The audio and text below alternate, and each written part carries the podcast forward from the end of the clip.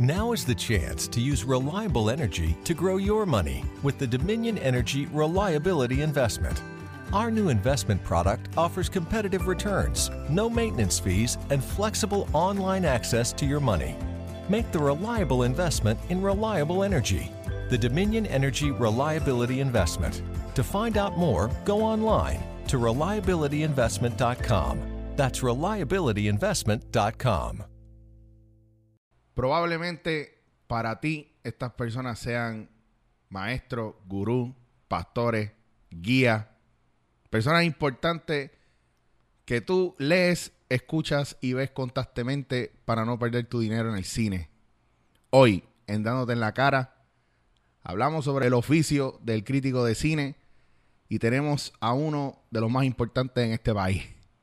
Así que si quieres saber de qué o a dónde lleva esta conversación, quédate para que te demos duro en la cara.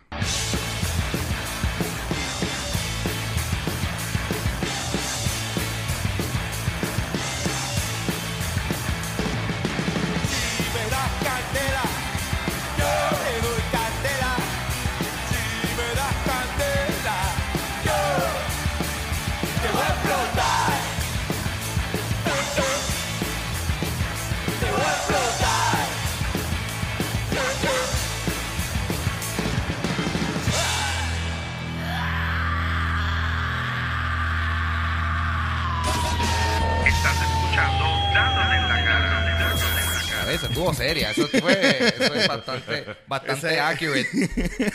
Me gustó, me gustó, mucha seriedad, pero conciso.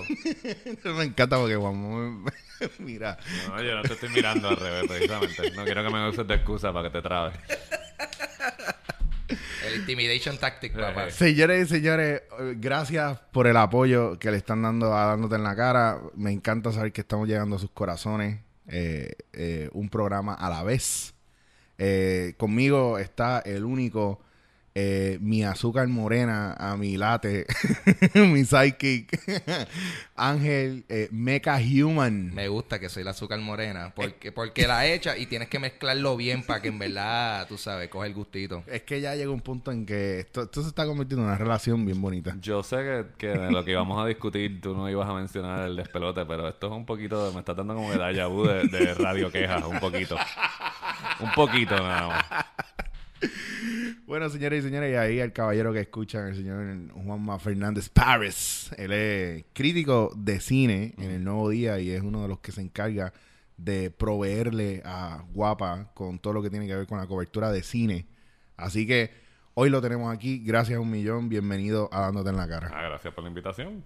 Eh, la razón por la que te traemos hoy aquí es porque en estos en estas últimas semanas estuvimos en lo de Cine Campus en el hermoso y formidable pueblo de Caguas. Críticos versus la audiencia. Críticos versus audiencia, que estuvo genial.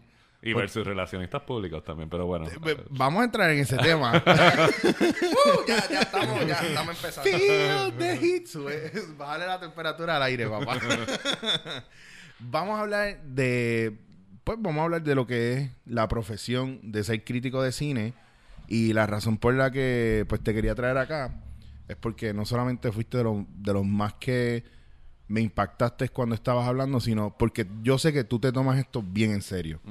Y, y a mí me gusta hablar con gente que se toma las cosas en serio porque yo soy así igual con el teatro, la impro, todo lo que tenga que ver con performance. Y me gustaría saber, por ejemplo, cómo se convierte el ser un crítico de cine en una profesión mucho más allá que un hobby. Bueno, pues eh, ahorita antes de empezar estábamos hablando de Roger Ebert y de este de Gene Siskel, eh, así que yo obviamente todo yo siempre he sido un freak de cine. Mi primera memoria, una de mis primeras memorias es estar metido en un cine, estar en el car seat de la parte de atrás de un volky regresando de Laguna Gardens de camino a casa en Country Club, de haber visto una película. Eh, así que yo siempre, todo, el cine siempre me apasionó mucho y figuras como Gene Siskel, Roger Ebert, este, eh, fueron como que las primeras personas que cristalizaron lo que es la función de crítico de cine. Tanto así, de que por alguna razón yo en escuela superior, como que, mm, para que vean mi nivel de inteligencia, eh, no había captado, yo por alguna razón, yo, no es que yo era el más popular o whatever, pero yo la estaba pasando bastante bien en, en la high. Eh, y, como, y que no, y que no, como que no había captado de que se iba a acabar. Y un día estaba todo el mundo metido en, en 11, en la biblioteca, y todo el mundo hablando de, de- de dónde iban a solicitar. Y a mí ni se me había ocurrido qué era lo que iba a pasar con mi vida una vez yo me graduara de escuela superior. Y en un momento así de, de lucidez o lo que sea, o de pánico, eh, pues, bueno, pues a mí, ¿qué me gusta hacer? A mí, pues me gusta escribir, me gustan las películas, pues ok, pues que crítico de cine, pensando en Roger Ebert o de estas personas que a mí me volaba la cabeza de que había una persona que su trabajo fuera ver películas de gratis y que y escribir. Este, sin en realidad tener una realidad concreta de qué era lo que eso implicaba. Así que busqué información sobre departamentos de comunicaciones y solicité a la UPI, solicité en un par de sitios y me fui a la UPI. No fue hasta precisamente en primer año de universidad que yo decidí que precisamente como yo estando en la high de la universidad y de séptimo a 12 haber tenido la bendición de haber hecho muchas obras de teatro este, y de pasar por el proceso creativo de estar con un grupo de gente que trae todos sus trasfondos culturales diferentes y, y de colaborar para montar esta cosa. Que se oye así como que bien bobo, de, de- estamos trabajando para esto y después lo montamos. Pero para mí eso fue grat- bien gratificante y no fue hasta ahí que yo decidí que ser crítico de cine, que yo me iba a sentir a un poquito amargadito siendo el que hablaba y no el que hacía. Y es en el primer año de universidad, en el primer año de universidad que yo decido que yo lo que quiero es estudiar dirección de cine. Así que este decido ser supuestamente, ¿sabes? Como que ser tener la seguridad del bachillerato en periodismo. Eh, así que termino el bachillerato en periodismo y me voy a, a- me voy de, a primero a Nueva York a hacer unos cursos de producción por un año. Ese fue mi año libre. Me fui a e hice cursos de workshop de film production en NYU en el New York Film Academy para tener un portfolio para poder solicitar a las escuelas graduadas y después de eso me fui a California. Hice una maestría en producción de cine Wow. en Chapman University. Después de que la termino, me quedo por allá, me, me, quedo por allá trabajando, trabajando en producción, en postproducción, trabajé en la división de postproducción de Sony que se llama Dig- Digital Picture Editorial, donde básicamente yo lo que hacía era que desmonta- montaba y desmontaba Avid para las películas que se estaban editando en, en el estudio. Después me harté de estar encerrado en un cuarto oscuro y quería estar en el set de nuevo para nutrirme de la energía creativa y fui production assistant, second second, ese tipo de cosas. Wow. Pero entonces precisamente porque no me gustó la vibra de Los Ángeles, o sea, de para nada. Para mí fue un shock estar, por ejemplo, pasándole vacuum cleaner en el estudio donde filmaron Citizen Kane. Oh my God, no lo puedo creer. estoy, estoy repartiendo botellitas donde Orson Welles diseñó. Entonces, eh, este, ese tipo de cosas, eh, de pasar de ese high, de te- tener un trabajo en la industria con la que yo había soñado, a encontrarme con, con un- a nivel cultural y a nivel moral lo encontré bien vacío. Bien, o sea, bien, bien, bien, bien vacío. Eh, se sentía bien plástico. Y en un día me levanté, a los 25 años tuve un momento de epifanía y dije como que, ok, ¿qué, realidad, qué, qué, qué- qué es lo que va a pasar? Como que me visualicé a 10 años y me visualicé probablemente siendo un primer asistente de dirección bastante trabajando full con algún tipo de alcoholismo, droga, eh, prostitución, este, ah, y dije, no, esto, entonces, ¿qué es lo que tú quieres? Y yo, bueno, pues yo quiero escribir y dirigir. ¿Escribir y dirigir qué? Y de momento todas las historias que me vinieron a la mente, de cual me apasionaban escribir y dirigir, eran en Puerto Rico. Y dije, pues estás en el lugar equivocado, porque aquí nadie te va a financiar, nadie te va a dar dinero para, Para ir a Puerto para Rico ir a Puerto hacer Rico una- a hacer una película. Así que cogí chinguín chinguín en el a- agosto, septiembre, perdón, septiembre 14 del 2001. Recogí mis bártulos después de septiembre 11, literalmente. Recogí, recogí mis bártulos. Yo tenía planificado un, un- Yo iba a cruzar el país. Yo iba a ir de California a Nueva York. Y como quiera me zumbé la maroma de California a Nueva Wow. York. En la Ah, 66 el- el- es- eh, no, bueno, yo cambié de... Yo me, me Sí, tiré di- par de... me- no me tiré a la 66. Este, me tiré par de desvíos.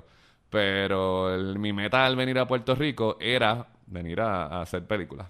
Este, y hacer cine y tratar de poner un granito de arena en que hubiera una industria de, de- de cine que no la, no la había y no la hay todavía. No la hay, claro. Toda- todavía. Hemos seguido poniendo granitos de arena, pero todavía la playa no, la playa no se llena.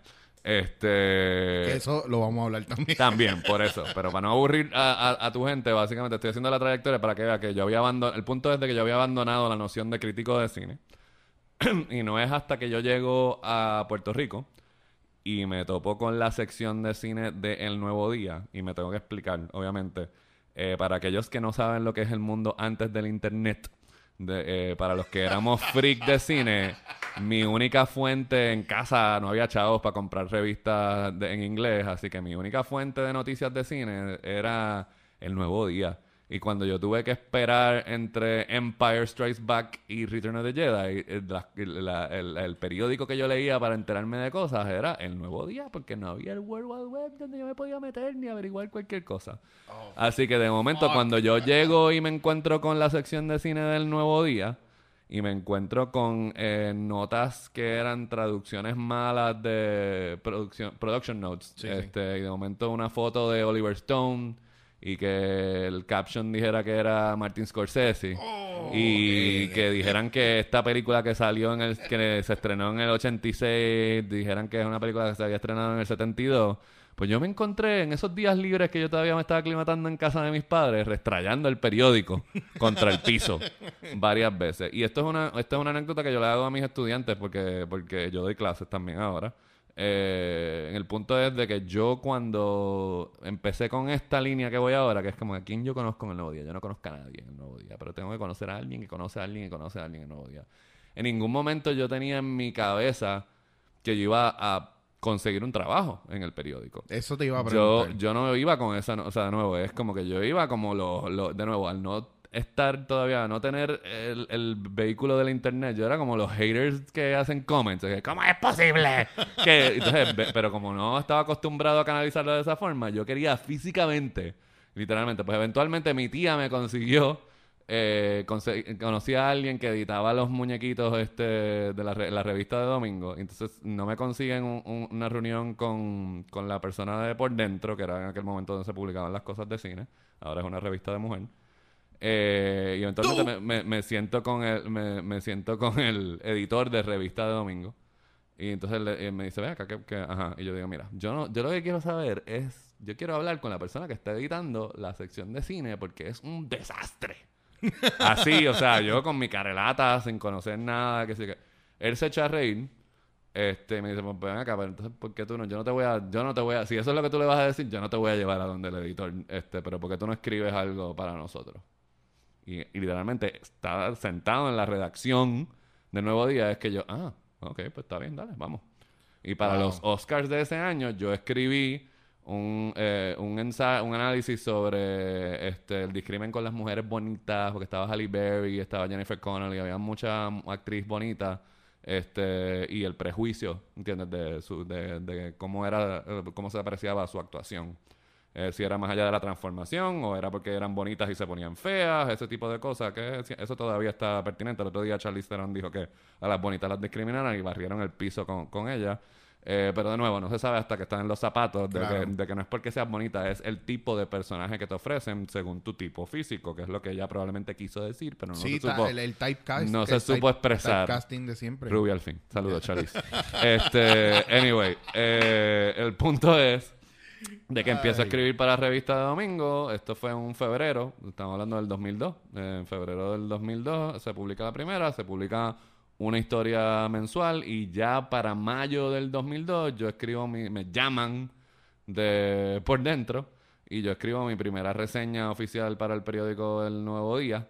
Este que fue Attack of the Clones, Star Wars Attack of the Clones. Este, La- eh, la eh, La, me- la La mejor. este, no, la me- fíjate, no, fíjate, para que tú veas, eh, o sea, no la masacré, porque sufrí tanto Phantom Menace que esta fue como que... pero sí, no, no fue mi mejor, mejor reseña, porque estaba tan pompeado de estar reseñando y de estar reseñando una película de Star Wars, y quizás me fue un poquito eh, en el viaje, pero no es... Hasta ese momento yo todavía estaba en las de, o sea, ya yo había completado el guion de Party Time the Movie y lo estaba haciendo todas las gestiones de todas las gestiones de para poder mm, solicitar este Los la- los, fondos. de la corporación de cine y todo, que fue lo que pasó también. Sí. Pero eventualmente, pues, o sea, hubo reacción positiva a, mi, a, a, mis, a mis reseñas, este, y de ahí de momento se convirtió en una profesión y literalmente eh, para mí lo sorprendente fue eso, o sea, la disciplina de escribir.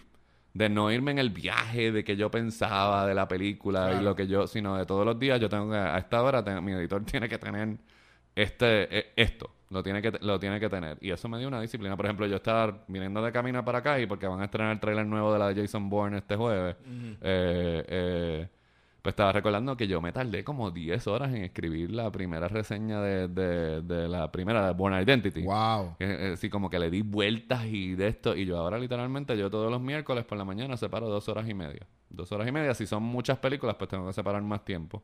Pero yo me siento y, hago la, hago la, hago la, hago la reseña. O sea, tu vida gira en Este- torno de ver trailers y ver películas. No, O sea, bueno, no trailers, porque ya yo casi no los veo, pero sí, sí, o sea, yo tengo que organizar, o sea, yo tengo que organizar este las proyecciones para poder verlas, este, o sea, que sí, o sea, y entonces Y, es y como siempre es un, un- eh, es como que hacen private private screening. Hacen, o- bueno, hay veces que son, pre- por ejemplo, dependiendo de la compañía, hay veces que son proyecciones para la prensa, este, que se hacen aproximadamente una semana, dos semanas antes del estreno, precisamente para tener tiempo para escribirlo. Claro. Este, hay veces que no son proyecciones oficiales de prensa, que son las premiers que se hacen los miércoles, Sí. pero se nos extiende la cortesía de invitarnos para entonces poder hablarlo en radio. Quizás esas son las que a veces si tú me escuchas hablar de una película en la radio y en televisión, pero no ves la reseña escrita, es de que pues yo las reseñas escritas del periódico las tengo que entregar el miércoles por la mañana, antes del mediodía, pero entonces yo puedo ver una película el miércoles por la noche y comentarla en Guapa por la mañana o en la radio por la mañana, este que no es una proyección de prensa oficial. Este, pero pues sí, y entonces es como que no es que gira alrededor de nuevo, porque yo, como te digo, yo ahora pues estoy produciendo cápsulas, administrando la página en, en Facebook, que somos ya medio millón de, de Wow. film nerds en, en la, en la página de Facebook de, de películas, este, las clases, escribiendo otras cosas, otros proyectos, este, buscando guisos, ¿entiendes? O sea, pero, que tú tienes, tú tienes prácticamente una agenda bien full porque tú Pero- estás generando contenido Exacto, constantemente. generando contenido, pero cuando surge la posibilidad de una rueda de prensa o surge la posibilidad de una proyección de prensa, pues hay que acomodar las cosas alrededor de, alrededor de eso. Usualmente son o por la mañana o por la noche. Me- Y al principio se me hizo un poco extraño eh, entrar a este grupo de personas que en aquel momento pero eran como más por cuatro. más por schedule o más por o más por la cuestión de la dinámica. que La dinámica, no, la dinámica. Era como que de momento si estábamos viendo una comedia, yo era el único que me reía. ¿Entiendes? Es como que... Porque todos éramos demasiado cool y todos éramos Sí. demasiado cultos y... este Para... Para... Para reírnos de una comedia comercial. Puede Este... puede un crítico realmente en una reseña disfrutarse o expresar algún tipo de satisfacción en una reseña o tiene que ser tan objetivo y tan uptight. No, es que no puede ser objetivo, pero por ejemplo, yo me acuerdo que fue una lección bien, bien grande. La segunda reseña, este, que creo que era de una película que se llamaba Undercover Brother, una cosa así. Ok. Este, eh, yo terminé la reseña que yo entregué al, edi- al, al editor, le terminé como que, mira, mejor quédate en tu casa, ve I'm gonna get you sucker y te ahorras los chavos. Y entonces el editor me dijo, no, tú no puedes hacer eso. ¿Entiendes? Y fue una, un- fue, eh, fue una lección bien, bien grande que es eso, de que es como que yo puedo tener una opinión, yo puedo decir que la película, tú puedes decir que la película es mala, Sí. pero tú no puedes presumir del, del gusto de todo el mundo, Claro. ¿entiendes? Es como que, así que tú tienes que dejar, el público siempre tiene que tener la opción de decidir si va o no va. Tú no, y para mí eso fue una bofetada bien, bien grande a lo que yo pensaba que era el crítico, que fue lo que hablamos aquel día, que es como que el poison pen, cuán venenoso puedo Sí. ser para destruir esta película. Entonces, de momento, ahí fue que yo dije, espérate, espérate. Y de- cuando me di cuenta que era algo que yo iba a continuar haciendo, ¿qué, qué, qué significa esto? Porque yo leía a muchos críticos, ¿entiendes? Yo leía a- al, no- al del Nuevo Día, en aquel momento lo leía, con, leía a Treyes muchas mu- muchas veces, este de Estados Unidos, el primero que escribía para Entertainment Weekly, este Owen, Owen Gligerman, este Peter Travers, y los leía no para, o sea, los leía porque me gustaba de la forma que escribían, este me gustaba de nuevo, era un punto de referencia, pero yo nunca decidía. Según, según lo que di- No, era como que ah, Roger Ebert dijo que era buena, tengo que ir a verla, ¿entiendes? Es como que a veces que a veces a- al señor Ebert se le iba la guagua. Eh, Sí. eh, este, en ciertas cosas, igual que no, o sea, de nuevo, igual que le pasa a todo el mundo. Este, pero, pero de momento me di cuenta que era simplemente era eso, era una forma de, de lo que estábamos discutiendo el otro día, de generar conversación, de generar conversación y qué cool, porque a mí lo que me, a mí me encanta hablar de cine y entonces eso, si tu reseña es un punto de referencia, pues cool y obviamente y que sea y para mí, para mí precisamente de, de siempre sustentar mis argumentos, ¿entiendes? Porque, de, porque yo había notado de que es como que el crítico simplemente es playa, es buena, es genial, es maravillosa. Ajá, pero ¿por qué? Y, de, y ahí yo me siento que sí, que eso es uno de mis fuertes, de que yo te puedo decir, y, y si te digo que es buena y por qué yo pienso que es buena, pues te puedo enumerar, o sea, si es la cinematografía y por qué la cinematografía, o la actuación y por qué, que, por qué de, de la actuación. Entonces, porque, eh, no, pero... Pero tú, eh, que ese es el viaje en el que quiero entrar ahora, porque por ejemplo Ángel y yo siempre tratamos de, de, de cuando vemos las películas, de sentarnos y hablar de ellas. Ujú. Entonces está el point of view, por ejemplo, en mi caso, que yo te puedo decir, eh, dentro de lo que yo estaba en la industria del cine o el teatro, tampoco de ser una, tampoco de, siempre yo he pensado que esto no es una cuestión de que lo que yo digo está escrito sobre piedra, Ajá. esto es legit, tú sabes. No, este es mi point of view, que no significa que debe influir el tuyo, porque volvemos a lo mismo. Hay comedias que a la gente les encanta que a mí no me hacen nada. De la misma manera que hay gente que me mata si yo digo que no me gustó esta Star Wars nueva por X o Y razón, cuando en verdad me gustó, pero hubo cosas que no me gustaron y la gente, no", pero ese es mi point of view. Lo que pasa es que esa es la diferencia entre las... eh, de nuevo, que es lo que están hablando. eh, no es que sea objetiva, las reseñas nunca son objetivas, pero sí son racionales, ¿entiendes? Que eh, eso es lo que te estaba diciendo. Quizás la re- primera reseña de Attack of the Clones era una reseña emocional. Oh my god, Star Wars, oh my god, Claro. estoy escribiendo una reseña, oh my god.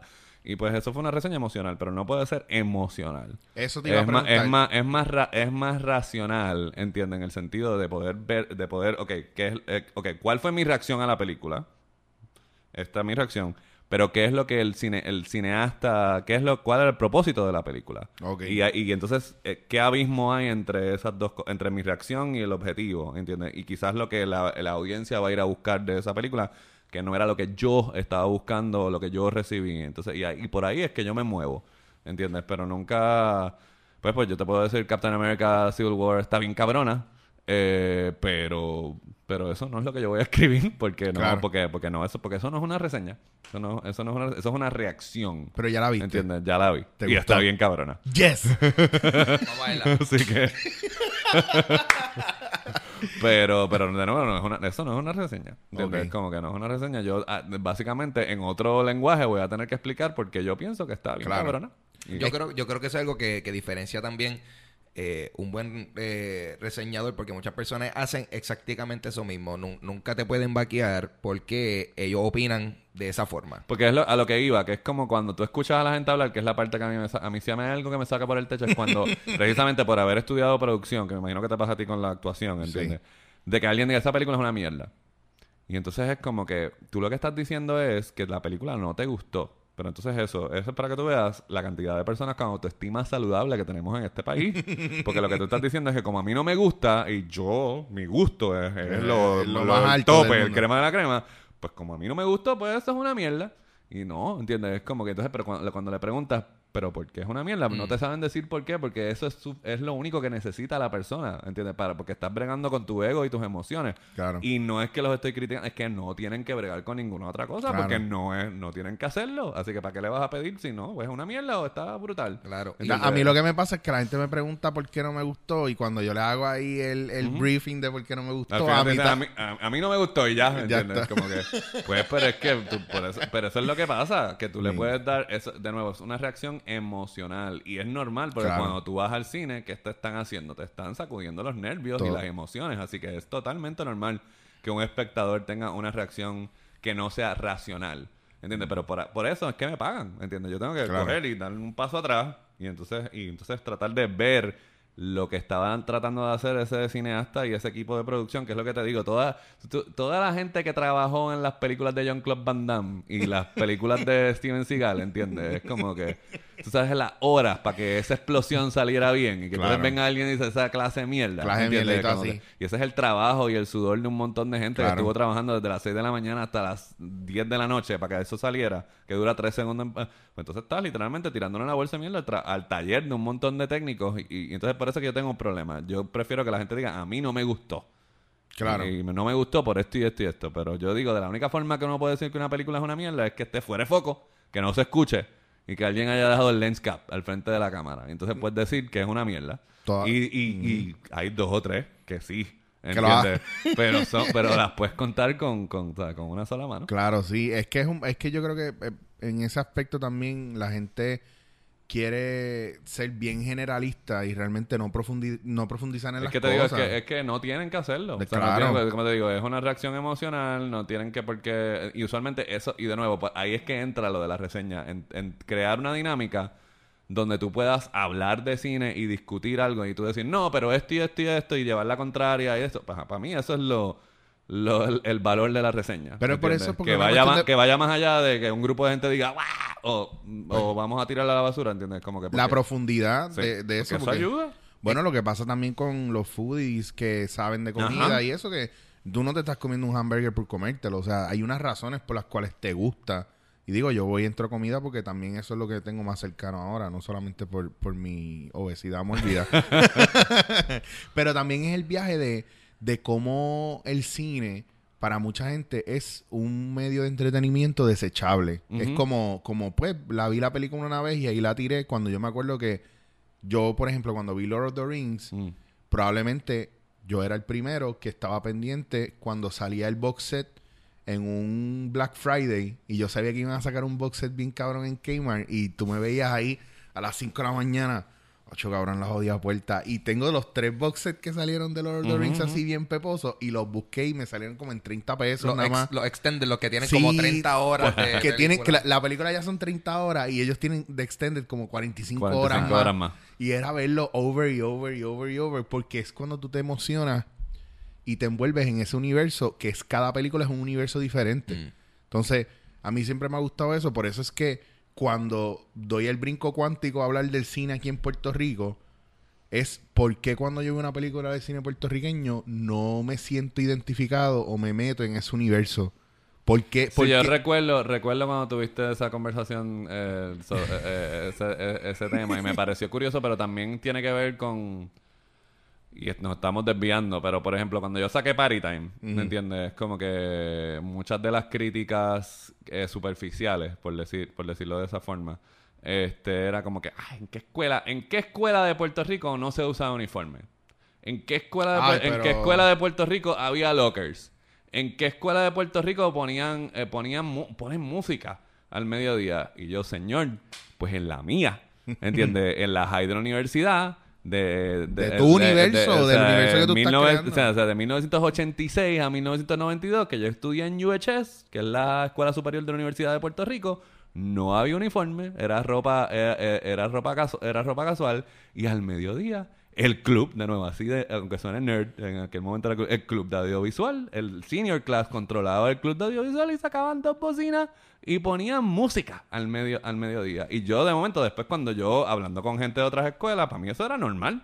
Pero de momento hablas con personas de otras escuelas y resulta que no es normal. Bienvenido pero al eso, tercer mundo, Pero de nuevo, pero de nuevo, es como que era en Río Piedra, ¿entiendes? En Puerto Rico, de 1986 y 1992. Pero entonces el achaque de que yo me estaba creyendo un cineasta gringo porque estaba poniendo porque estaba poniendo una escuela superior donde la- los chamacos no tenían uniforme y los chamacos escuchaban música y, y habían lockers como en Breakfast Club ¿Qué porque yo quería Porque yo- porque yo quería y entonces es como que y todo eso era así porque era así en mi escuela que fue la escuela donde yo fui a filmar la película porque yo filmé la película en mi escuela o sea que, el- que fue un viaje meta en el lugar donde al, al tipo le bajan los pantalones es el mismo lugar donde a mí me bajaron los pantalones ¿entiendes? o sea que pero entonces es como que todo depende de la lectura tú lo lees como Claro. que ah, eh, en qué viaje pero precisamente cuando yo hice esa es eso mismo yo lo hice como reacción a, a la, a esta noción idealizada de lo que se supone que era el cine puertorriqueño. ¿Entiendes? Es como que, no, mira, el cine puertorriqueño puede ser una película de adolescente. Y no solo una película de adolescente, una película de adolescente de los 80. ¿Por qué no? ¿Entiendes? ¿Por qué no? Y yo busqué tener algo que decir sobre eso. Y por eso fue que la hice, porque, porque al principio salió de esa cuestión de como de meter con el cizaña, con, con el concepto. Pero lo tuve que engavetar porque al principio no, no tenía nada que decir. Y este y fue como que iba a ser la historia de la nena popular y el- iba a ser un refrito, una, un- algo de lo que yo había visto, de lo que yo había visto dentro de ese género.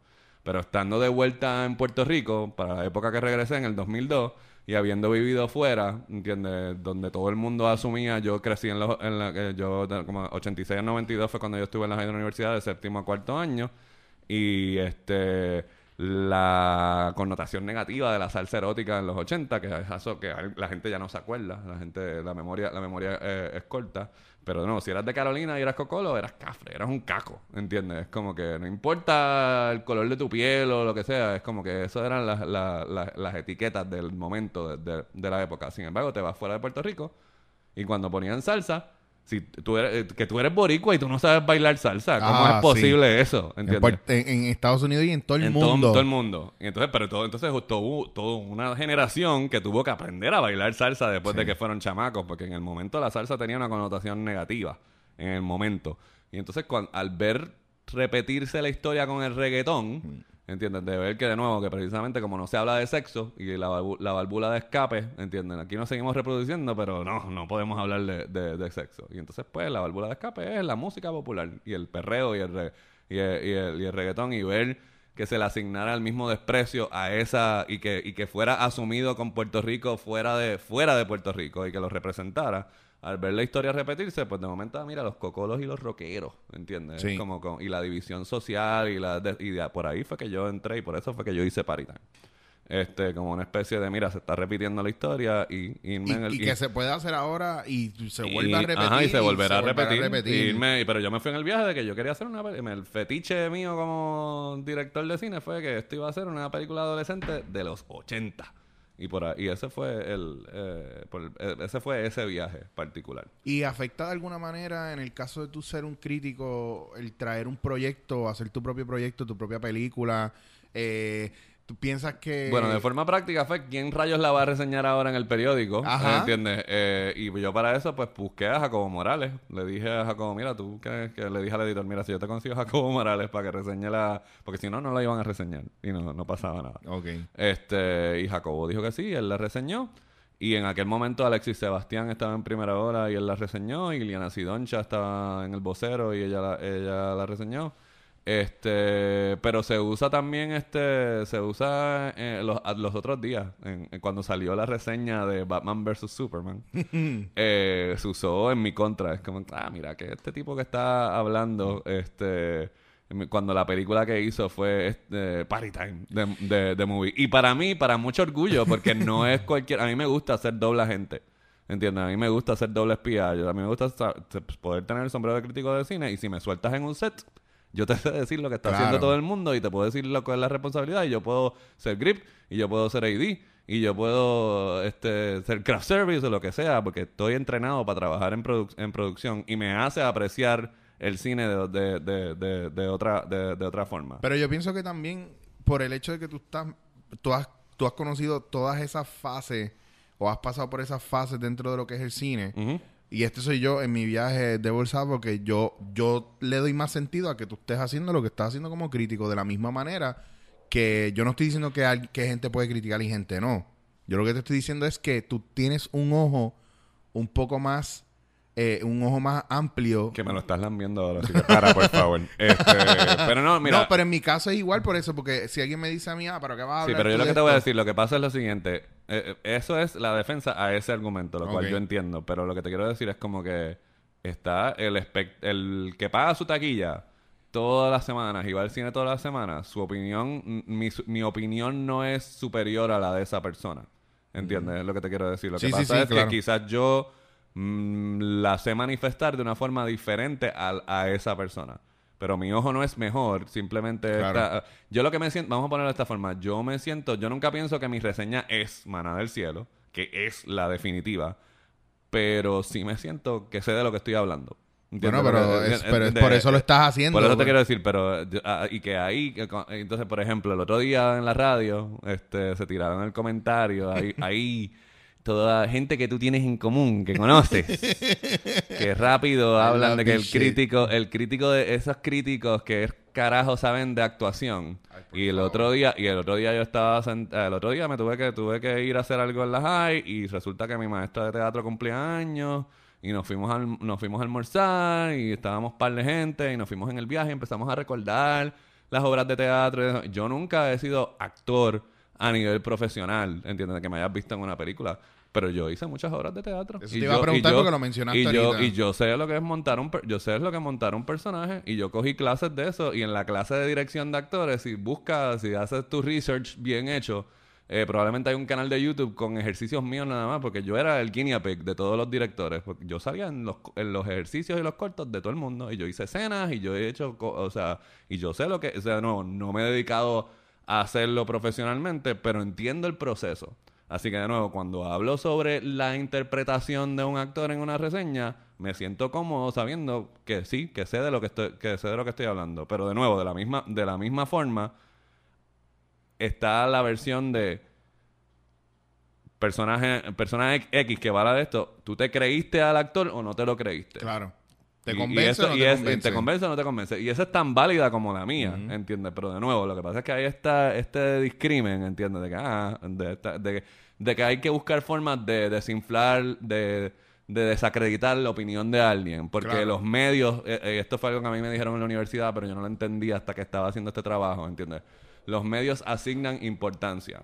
Ah, ese tipo es un pedante. Y yo, ¿y yo qué carajo he hecho? Yo no he dicho nada, yo he dado mi opinión, pero como yo la doy en televisión y, o la doy en radio o, o está escrito, pues eso significa que eso, eh, o sea, asumen de que es que yo me creo más que no. Yo simplemente estoy trabajando en un medio de comunicación en masa. Ese es mi trabajo. Eso no significa que mi opinión sea mejor que la de nadie. Pero como a los, lo, como de nuevo, como los medios dan importancia, pues entonces ahí entramos, ¿entiendes? En ese, en, Bueno, en- pero en es esa el- dinámica de que entonces hay que, hay que tumbar a la persona del pedestal y probar que no sabe tres carajos y desinflar, des- desinflar su opinión. Por ejemplo, cuando yo le di una buena reseña a Cayo, hay un actor que se ha hartado saliendo en comerciales, este, en todos los comerciales, hubo una shit. racha, una racha de comerciales y de videos, de, de videos musicales bien cool. Era bien cool. Este, y ese actor, ah, detrás de, o sea, que me conoce, que, que su compañera es mejor amiga de mi esposa, ¿entiendes? Se pasaba diciendo de que a mí los Muñiz me habían comprado para ayudarle una buena reseña Wow. a Cayo.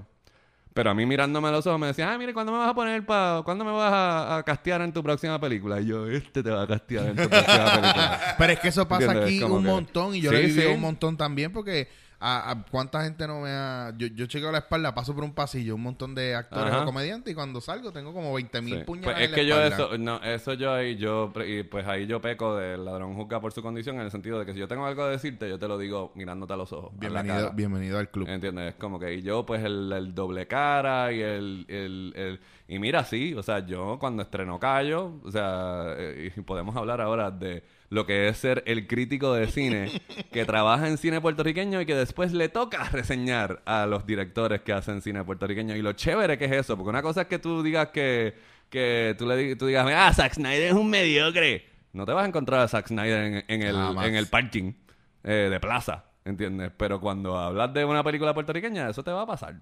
Eh, pero de nuevo, para regresar a Cayo y no perder la línea ahí, pues sí, ese fue un momento donde yo que estaba preparándome para mi pre- preproducción de mi película y de momento la emoción después de un montón de tiempo que no había habido una película puertorriqueña, pues me dejé, me dejé- no fue una reseña tan racional como debió haber sido, porque Cayo es una película eh, bien imperfecta. Y yo lo que hice fue yo hice así y decidí enfocarme en lo positivo. ¿Entiendes? Obviamente, quizás de manera egoísta, con la esperanza de que si esa era exitosa, eh, pues que tuviera que, que impulsara y que pasara algo. Pero, pero me di cuenta la segunda vez que la vi. ¿Entiendes? Como que digo, no, espérate, yo me fui un poquito over en, el, en, el, en, eh, en la gloriosa regresada del cine puertorriqueño y todo lo demás o lo que sea. Este, pero eso pasa, eso, eso pasa, unas segundas lecturas, por ejemplo, yo volví a ver Batman vs Superman y me sacó más por el techo la segunda vez que la primera. Este, más todavía. No me atrevo a verla otra vez. Este, no, yo llevé a mi esposa y, y, y, sa- y lo más chévere, ¿sabes lo que lo primero que me dijeron cuando salieron del cine? Es que yo no entiendo porque a ustedes no les gustó, a mi esposa le gustó la película. Pues y yo, yo tuve te- que hacer Pues yo tengo un montón de y tragar y, que tra- y que entonces, y entonces que me catalogaran así como que del montón. Ustedes, los críticos de cine, mi propia esposa, ¿entiendes? Pero pues, ¿qué le vamos a, qué le vamos a hacer? Bueno, pero yo Este, creo que también es parte de, de ese proceso también, entrando a... Yo quería hablar contigo más esa parte de lo del cine puertorriqueño, porque Ajá, yo sé. es que lo bonito de esto es que es bien difícil, no debería hacerlo, pero es bien difícil porque, por ejemplo, si tú reseñas una película de aquí, después a la semana te vas a encontrar a todo el mundo, a todo el mundo en cualquier actividad. Reseñar una película de aquí es, vas a salir como crítico, vas a salir trasquilado, como sea. Porque de nuevo, si te gusta una película genuinamente, porque de nuevo, yo te digo, yo, Cayo es imperfecta, pero cuando yo me senté a escribir la reseña, a mí me gustó. Lo que yo dije que me gustó de Cayo, me gustó. No estoy diciendo que mentí para que para decir algo positivo. Claro. Tiene, o sea, tiene problemas, pero, eh, ah, pero a mí lo que me gustó. Eh, Mal de Amores, genial. Para mí una película Sí, genial. Y yo la puse, y yo la puse como una de las mejores películas del año, desde ese- del año en que estrenó. Este, y de nuevo, ah, no, esto es porque conoces a Carlito. No, es porque me gustó la película. Porque me, porque pienso que esa película estaba muy bien hecha. No, ¿Entiendes? las actuaciones estuvieron Eh, bien buenas y la que, pero si, narrativa. pero si te gusta, si te gusta una película puertorriqueña es porque le estás tirando la toalla. Le estás tirando la toalla. Sí. Si no te gusta, eres un cabrón que no apoya lo de aquí. Sí, que no hay, que es una Y- cuestión y- de que tienes que quitarte la cabeza con placer a cualquiera. Y entonces, porque es, es la que hay. La parte que yo no entiendo eh, y que me ha sido curiosa observar es porque yo, yo di 10 años clase en Sagrado Corazón eh, de historia de cine y de guiones y de edición. Y todavía sigo dando clases en el CAT y ocasionalmente en Sagrado. Y entonces ver adultos profesionales reaccionando a una crítica como reaccionaba un estudiante de 18 años que nunca que es la primera vez que le critican algo y entonces eh, eh, eh, es, es una falta de receptividad de tu es- de primero de tu escuchar lo que te están diciendo que es lo que yo digo siempre es una crítica constructiva decir que algo es una mierda no es una crítica constructiva porque qué tú haces con eso Claro. Tú no puedes hacer nada con eso. Así que se supone que es una crítica constructiva, de que es para tú. Esto que hiciste ahora, pues quizás no funcionó, pero la próxima vez que vayas a hacerlo, pues escucha esto para que te quede mejor, ¿entiendes? Eh, y pues eso viene de la clase. Pero ver a críticos, a, adultos cineastas tirarse estas pataletas y, o sea, y reaccionar como si nunca, mira, está bien, pues lo estoy diciendo yo. Eso, o sea, pues, o sea, si tú piensas que yo no tengo validez como, como crítico, como, como crítico de cine, pues entonces no te debe afectar lo que yo estoy, lo que yo estoy diciendo. Pero también aquí hay un problema bien grande que yo siempre pongo encima de la mesa y es que muchas de las personas que están dirigiendo o escribiendo eh, mayormente no se preocupan a lo mejor por prepararse más porque hay muchos, por ejemplo, direc- directores y lo hago así con, con entre comillas, que por ejemplo para ahí, tú eres más venenoso que si yo. yo soy, ah, es que yo odio esta pendeja. Mm. Eh, son, no, no saben, el- no conocen el lenguaje del actor. Ujú. ¿Me entiendes? Entonces, hay una Sí, yo te escuché. Esos son otros, esos son otros eso es- 20 pesos. Eso, es, sí. eso es una falsa percepción a lo mejor de que más, ah, yo soy director, yo hago esto, o lo mismo en producción. Gente que produce. Es que sí que no saben hablar con actores y no Mm. saben bregar con, con la situación. Entonces, como, ¿por qué no nos estamos preparando mejor para ese, para, para ese trabajo? ¿Y por qué no podemos aguantar la crítica constructiva? Eh, bueno, eh, o sea, el por qué no nos preparamos mejor, pues hay una contestación para eso, ¿entiendes? Aquí no hay escuelas No, de cine, ¿entiendes? no. Es como que... Y hay gente que está aprendiendo mientras hace, Claro. ¿entiendes? O sea que esa es una parte de la Pero esa parte es muy válida. Pero, pero ¿por qué no aceptamos la crítica constructiva? No sé, ¿me entiendes? No, porque creo que viene, quizás eso es lo que tenemos el- el- en común tú y yo, que no, que, o sea, es, quizás el aceptar la crítica viene del oficio de eso mismo, de pararte, si tienes que pararte y decir un monólogo frente a alguien y que después de que lo hiciste, que coja el profesor y te estostuse Ujú. y de tu, de tu escuchar para tú tratar de mejorar y afinar, y, pero eso viene de haberlo estudiado, de haber estado en un taller. Claro. Yo, yo tuve Eh, eso, yo tuve eso. Y yo tuve eso también en, en los talleres de teatro en la, en la escuela superior, pero no todo el mundo tiene ese ambiente de taller, de workshop, ¿entiendes? De haces algo y lo volvemos a desconstruir para volver a montarlo, porque eso es lo que es un workshop, ¿entiendes? Sí, Tú sí. montas y desmontas y montas y desmontas hasta que queda de una forma aceptable en el que todo el mundo esté de acuerdo, pero no todo el mundo tiene esa experiencia, así que no los puedes jugar, juzgar tan mal y no puedo creer que estoy defendiendo a esta tropa de... Pero, conmigo, eh, conmigo te va a hacer falta porque yo, yo creo que de un tiempo para acá, y esto yo lo estaba hablando con una amiga que es coach, by the way. Porque te voy a ser bien honesto. A mí sí me preocupa el factor de que yo no me pueda actualizar a ser líder en estos tiempos. Y a mí tengo ese rol porque pues yo doy clases, soy director. Y mayormente cuando llego a un sitio, usualmente me pasan toda la batuta de dirige tú, porque tienes más drive, la gente te escucha perfecto. Pues entonces estoy, voy a un coach, yo estudio también coaching y todas estas cosas para poder entender y poder comunicarme con estas tendencias nuevas de cómo ahora hay que hablarle a la gente para que no se ofendan, para que te entiendan. Para, y yo le digo a mi coach, yo le, yo le digo al pobre Yanil que yo, yo soy un reto para ella, brutal, porque yo le digo, so, tú me estás diciendo a mí que yo tengo que decirle a la gente las cosas bien bonitas, pero si yo voy y le digo a Funky Joe que para hablar conmigo él tiene que hablar relax, es lo que va a hacer que me va a mandar para el carajo, por ejemplo, o hablo con Rocky Venegas en Sagrado cuando yo cogía clase de teatro con él y le digo, mira Rocky, la realidad es que tú me tienes que decir las cosas con más calma para yo no sentirme indignado y no querer quitarme porque yo llego a mi casa a llorar después de que tú me estustuzas cuando me dan una, una clase o lo que sea. Y la gente, pues claro, ahora cuando yo doy un taller, pues yo sí puedo entrar en un punto donde yo masacro a la persona, pero dentro de eso está el proceso de, ok, ahora vamos a reconstruir, porque es esa visión y esa necesidad de, quiero que apruebes lo que yo hago ahora. Bien o mal, yo quiero que tú digas que yo estoy Sí, bien. pero tú estás bregando con millennials, es lo que pasa. Eh, ay, le diste el Eh, clavo. no, porque yo, de nuevo, yo di, yo di o sea, yo llevo dando clases casi 12 años y yo vi el, el, el giro del eje, lo vi como después de 6 a 7 Sí. años de dar clase. O sea, que estamos hablando de los últimos 5 o 6 años, es que está eso. Pero ese es otro tema. Pero para, para de nuevo, vamos, vamos a a- Pa- pues, vamos al chisme, vamos al chisme, chi- por, por ejemplo, que no es chisme, que es la realidad. Señoras una película, señores. una película de Raúl Marchán que se llamó Manuela y Manuel. Sí.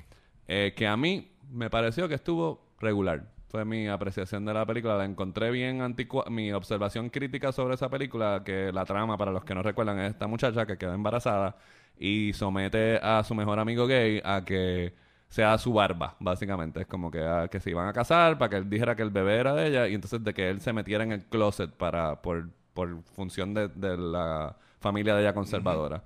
Y yo eso, precisamente, para una película de los 2000, la encontré como que, de nuevo, de nuevo, el tipo homosexual en el closet y la, la lectura de, de los roles y la identidad y todo eso, lo encontré bien anticuado para la época. O sea, lo encontré como una película de los 50 que la estábamos haciendo ahora. Y pues, obviamente, pues no me tripió eso. Pues pasa, y eso fue más o menos lo que yo dije en, la re- en, lo, en lo- en lo que dije en la, re- en la reseña. De que no estaba mala, pero de que ese discurso me había parecido demasiado conservador, que hubiera esperado algo un poco más moderno o más actual. So, tú eres un hater. Básicamente. Pero entonces pasa lo siguiente. El editor del periódico, que no es el editor de ahora, por si acaso, para el que me está escuchando, no me vaya a votar cuando escuche esto. Este, sin yo saberlo, porque yo envío la reseña, pero yo no le pongo el titular. Ok. Yo no le pongo el titular. Este, yo envío, le pongo reseña de Manuel y Manuel por fulano de tal. Y la envío. Send, email. Eh, y ellos ponen el pues entonces no había espacio. Y él necesitaba un titular de dos palabras. Y el editor, Dios lo bendiga, le puso a mi reseña de Manuel y Manuel trama embarazosa. Entonces, primero, que es un disparate, porque él se estaba diciendo era como que embarazosa porque es que ella quedaba preñada, que no significa lo mismo. No. ¿Entiendes? Pero entonces se formó el reperpero. Porque ¿qué pasó? Todo el mundo se quedó en el titular y nadie leyó la fucking reseña. Wow. ¿Entiendes? Y entonces, pues ya tú sabes que a mí Raúl Manchán no me puede ver ni en pintura. ¿Entiendes? Ni el sol de hoy habrá leído la reseña. Yo no sé, porque a mí, eso es lo otro. Raúl Manchán no me habla a mí de eso. Él se encargó de mentarme la madre. Digo, me dicen a mí, me cuentan a mí de que, de que él no me puede ver ni en pintura. Pero cuando llega a Sagrado Corazón, yo a propósito, bien hijo de la gran yegua, cogí y llegué y lo busqué. Ah, hola, ¿cómo estás, Raúl? Y lo llevé, porque tenían una actividad, y lo llevé al lugar y caminamos y le hice conversación y en ningún momento él me montó la conversación. Le di muchas oportunidades, muchas oportunidades de que me hablara sobre si estaba molesto con la reseña, no estaba molesto con la reseña, pero no me dijo nada. ¿Entiendes? Diablo, no. De- Este- Eso demuestra lo que, lo que siempre hablamos aquí, que la gente tiene un problema también de no hacerle frente a las cosas Sí, y y, simplemente yo, y yo literalmente estaba esperando a ver si era verdad que él estaba molesto, que no estaba molesto, que me lo menciona, que me lo mencionara, que me dijera, que no, pero nunca pasó. Es que Este- a ti te sorprendería que hay muchas personas que están bien dispuestas a, a pegar gritos, pero le huyen a las confrontaciones o- o, Quizás al y, diálogo. y están, en, están en su derecho, pero por ejemplo, a mí me hicieron un cuento. A mí me hicieron un cuento de, de que, eh, de nuevo, me- de momento me invitan a la, me invitan a, a la premier de Broche de Oro, que es otra película de Raúl Manchán. Este, y yo, pues tú sabes, es como que es la premier, y yo también precisamente yo sé, o sea, es como que de momento yo digo, pues si yo me he convertido en el tipo que este no puede ver en pintura, y él está celebrando el nacimiento de, el nacimiento de su bebé, ¿qué pito yo? Yo no quiero estar aquí porque yo no lo quiero hacer sentir incómodo a él en el día, Claro. el día, de, su, el día de su premier. Y yo sé precisamente, yo sé lo difícil que es cargar una, una producción y completarla y lograr que se estrene. Así que yo no quiero ser el aguafiesta, ¿entiendes? Así que yo fui allí, me metí, me escondí en la parte de atrás para que no me vieran, no evitando, no evitando confrontación, ¿entiendes? Sino precisamente para, para, no, da- para no, no dañarle la experiencia, para que de momento me viera allí y supiera de que empezara, dejara de, de gozarse lo que estaba pasando allí, que era muy bonito, que compartir con el elenco y empezar a pensar en lo que yo iba a escribir en la reseña el otro día y empezar a maquinar de, de, de esa forma. Y a mí me gustó Broche de Oro. No lo hice por, por miedo a nada, porque ya, qué carajo, ya no me... O sea, ya yo sabía que no... O sea, a mí me genuinamente lo emotivo de Broche de Oro me, me- está muy bien trabajado. Sufre de las mismas cosas que le pasan a él en todos sus trabajos, que él tiende a, a tirar para la caricatura. Pero, Este, pero entonces, ve, eh, ese es el problema, que entonces no leen la reseña o la crítica que le pueda dar la gente con relación a eso y entonces no lo pueden mejorar. Pues, pero acuérdate que es mejorar según nuestra opinión, no la, el, o sea, Sí, él claro. no, eh, o sea, Totalmente de acuerdo. Así que él quizás no tiene que y, y están todos, pero lo que me cuentan es alguien que trabaja en esa producción que no lo voy a tirar al medio, eh, me cuenta de que hicieron una escena, de que hicieron una escena, la escena en que este Marian Pavón y Dios mío, este ahora mismo se me está yendo el nombre, hay una escena donde están montados en una van y de momento parece como se aterriza un ovni. Una- Spoilers, oh. spoilers. Spoil- Oh, Spoilers, sí, de, de broche de oro. que aparentemente me dicen las malas lenguas de que esa escena, que no tiene que ver nada con la, con la película, con la trama de la película, la hicieron específicamente para que el pendejo del nuevo día dijera algo en, la, en su reseña. A, a ese nivel, ¿entiendes? Para que yo señalara esa reseña como, ah, esto no cuadra dentro del guion, una cosa así. Y yo no hice eso, porque pues a mí, cuando vi la, la escena, me dio gracia. Y pues, pero Eso, a es ese- como, eso es como una a- actitud de a- high school, a- cabrón, a- de la a gente. ese- es, de nuevo, esto es lo que me cuentan, de nuevo, porque por si Claro. acaso, si Raúl está escuchando esto, entiende, por si acaso, mi intención, mi intención no es ahora generar una controversia entre él y yo. De hecho, él, después de que leyó la reseña de Broche de Oro, me envió por Twitter, me dio las gracias, ¿entiendes? Gracias por la reseña, pero fuera, pero yo nunca he podido tener una conversación con él.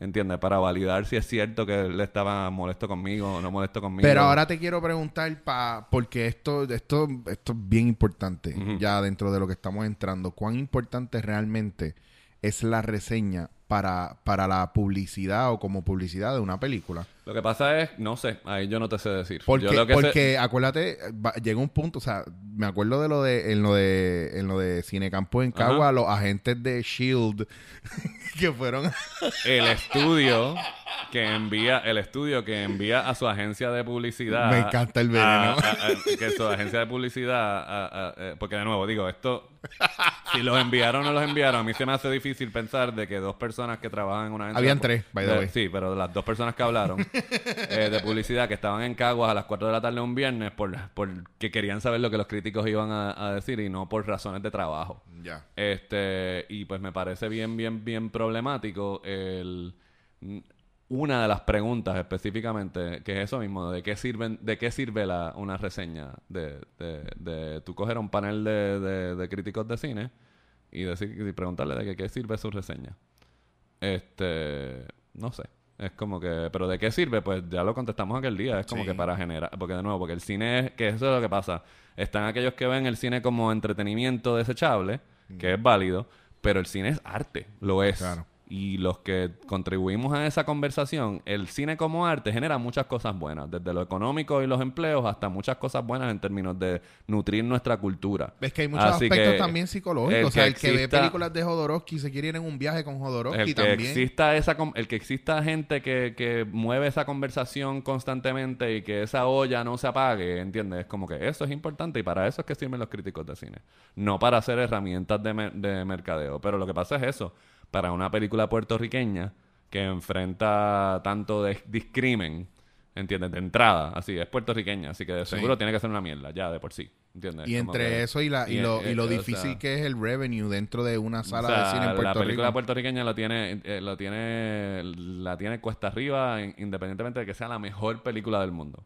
¿Entiendes? Y entonces, pues, una mala reseña, pues, contribuye a, a que, a, a que mucha gente, de nuevo, viste, el titular, la gente no leyó la reseña, la gente leyó el titular y ya, ah, ok, pues no, no vale la pena. Y Bueno, eso- como cuando tú le das un bien- flyer a alguien que no leen el flyer y te dice, ¿y de qué es esto? Puñeta, lee el Le- flyer, para pero, eso pero para la película puertorriqueña, pero de nuevo, no existe, no existe un crítico de cine que pueda matar una película. Eso no existe. O sea, de nuevo, Batman vs. Superman, la taquilla bajó no por las críticas, de, no por las, las reseñas, la, la taquilla bajó porque la gente que sí fue no quedó satisfecha y cuando le preguntaron a, a la gente que fue y que pagó y que no quedó satisfecha, dijeron eso mismo, mira, eh, no. ¿Tú crees que Justice League pueda...? No.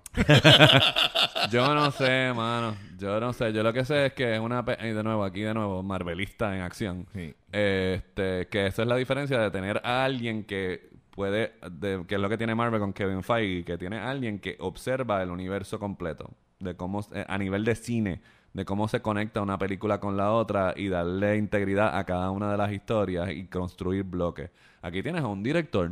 Un director que está demasiado ocupado que tiene el reto de hacer una película y que no, no, ¿por qué si él está haciendo su película, por qué lo vas a aplastar con la responsabilidad de pensar en un universo y cómo van a funcionar 10 películas más? Eso es bien injusto para Zack Snyder, ¿entiendes? Zack Snyder se tenía que haber con- concentrado en hacer la mejor película de Batman vs. Superman posible, pero no puede porque tiene, tiene la responsabilidad de un universo, ¿entiendes? Así que hasta cierto punto está brutal ahora echarle todos los 20 pesos a, a- a No, Zack yo, Snyder. yo no se lo he hecho solo a Zack Pero Snyder entiendo lo que te quiero decir, que no, que no tiene a alguien que la, esa función en el lado de él son ejecutivos de Warner Brothers. Sí. No hay un ente, no hay un ente creativo que esté atrás viendo cómo es que cómo es que vamos a hacer esto, ¿entiendes? Pero ¿qué es? Que los ejecutivos de, esta, de estas casas, de estas compañías, no tienen eh, visión de nerd. No, son gente de negocio. Ahora digo, tú me acabas de hacer esa pregunta, de verdad. No, pero eso yo te lo digo porque yo lo, yo sé, yo soy más hater de eso. Yo pienso que todo lo que sea No, o sea, en ese aspecto corporate esto- no está cuidando. y esto es una guerra, de nuevo, que lo dije el otro día en la radio, lo dije, esto es una guerra, nos estamos dejando manipular todos. Esto es una guerra entre dos personas. Esto es una guerra de que Alan Horn trabajaba en Warner Brothers y fue la gente que le supervisó todo, la gente que le supervisó todos los Harry Potter y supervisó la trilogía de Batman de Nolan. Y a, a Alan Horn lo votaron de Warner Brothers. ¿Y, dónde, ¿Y dónde está trabajando Alan Horn ahora? En Disney. Y entonces ahora está esta cuestión de, coño, lo dejamos ir y nos está metiendo el dedo en la llaga. O sea, él se los está clavando ¿Tú- full. tú has leído en ¿Por qué tú crees que sol- ¿Por qué tú crees que hicieron el, la rueda de prensa de Civil War a, a- literalmente a dos semanas de Batman vs Superman estando todavía en la cartelera? Porque tú Pa' crees que- joder, pa' porque, joder. porque- porque Pa' de joder. nuevo, porque es, es una guerra, no es Marvel versus, versus DC, son estos dos ejecutivos, uno que está mordido porque lo votaron y ahora pues tiene obviamente las llaves del tesoro porque tiene que tiene la filmoteca de Disney, tiene, tiene la filmoteca de Disney, tiene a Lucasfilms y tiene a Marvel. Todos para él ahora. Y él construyó franquicias en Warner Brothers y cogieron y lo votaron. Bueno, muchas de las Así carreras que- más, más espectaculares en cine y, y todo en medio eh, son, son propiciadas o impulsadas por venganza. Por esta persona que le dijeron, tú no lo vas a Tú no lo lograr, vas a lograr, tú no vas a no poder, vas a te votamos. Boom. Lo Pero mismo nuevo- pasó con Sí, también. yo sé, pero esto, esto es lo que está pasando. de nuevo, esto, eh, eh, mientras los de Marvel y los de DC se estostuzan en los diferentes foros del internet, lo que está- esto es una guerra de sangre entre dos personas en Hollywood, ¿entiendes? Es como que, de nuevo, cuando, y, y y entonces eh, verlo, deja que empieces a ver tu Twitter después de que yo te haya dado esta información, para que tú veas como, de momento, The Jungle Book tiene 100% en, en Rotten Tomatoes. Es como que, ahí como que en todas las... ¿Y ¿Por qué es importante eso? Porque Batman vs. Superman tuvo 20 y pico y le está restregando en la cara de que, ¿entiendes? De que, y es eso, es Ay, entre, estas dos, entre estas dos personas. Lo que pasa es que es usando los medios de comunicación en masa y usando la pasión de los fans para, para mantener las llamas. Papi, ya tú sabes, Illuminati en el Sí, cine. este- Mira, Juanma, este, no, nos quedamos corto de tiempo, pero te Ah. no, pero te chavaste porque te, te- te tengo que volver a traer para acá con otros no, no, temas. eso que no te hablé, no te hablé de, de la otra persona que no me puede ver ni nivel en pintura, te lo va a tener que guardar. Yo me imagino que esto es como Hitman. A ti te deben tener como que... Tiene, ah, tiene que haber un par de gente que ya haya pagado por tumbarte la cabeza en 20 mil sitios. Estamos en la misma, yo, creo. Lo que sé es que yo, a la persona que tiene eso, yo que sé que yo soy de Country Club de Carolina. Oh. Así que, así que cuidado. Yo sé que yo me veo, yo me veo un totón blanquito, que no es esto, pero yo soy de Tú Carolina. sabes, tú Así sabes. que date quieta. Juanma es de los míos. Date quieta. Date quieta. Mira, pues gracias un millón. Gracias Eh, por la invitación. A la gente donde te puede conseguir para enviarte amor y odio. A Raúl Marchán me puede escribir a, a arroba Juanma de Película por Twitter. Ahí estoy, arroba Juanma de, de la D sola, arroba Juanma de Película. Ahora mismo me pueden conseguir por Rogue Juan. Así, y así me voy a quedar, así me voy a quedar. Fui Dawn of, Ju- Dawn of Justice por un tiempito. Después Marta of Justice y ahora soy de Rogue Juan. Este, hasta diciembre por lo menos.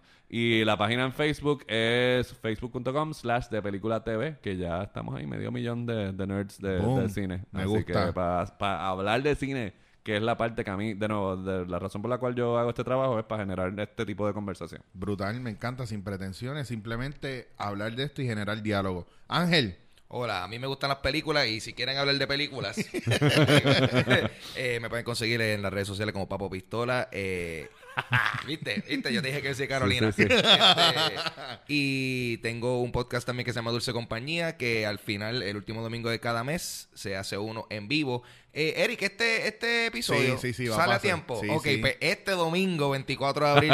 Eric va a estar conmigo en Dulce Compañía Live eh, Nice. en Celebrate. Eh, va a ser un show bien divertido, so ya saben, Corio. tan divertido que todavía no, no sé qué es lo que viene. Todavía no sabe, Pero por hemos eso que va a ser divertido. Eso es casi...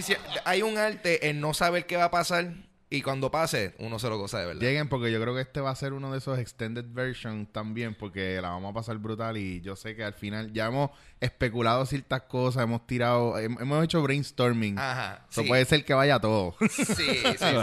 bueno, gente, y recuerden que me pueden conseguir a mí en cualquiera de mis redes sociales, Twitter, Instagram, Snapchat, que son las más que uso, arroba Chicho was here. Y que pueden seguir chequeando, cogiendo pon en YouTube y en Facebook y también dándote en la cara. Sigan buscándonos, sigan dando like, sigan dando share. Gracias por su apoyo. Y gente, esperamos que esto de verdad le haya dado en la cara y seguimos gozando con el corillo. ¿Viste? Tenía que decir algo caco porque Sí, no, hello.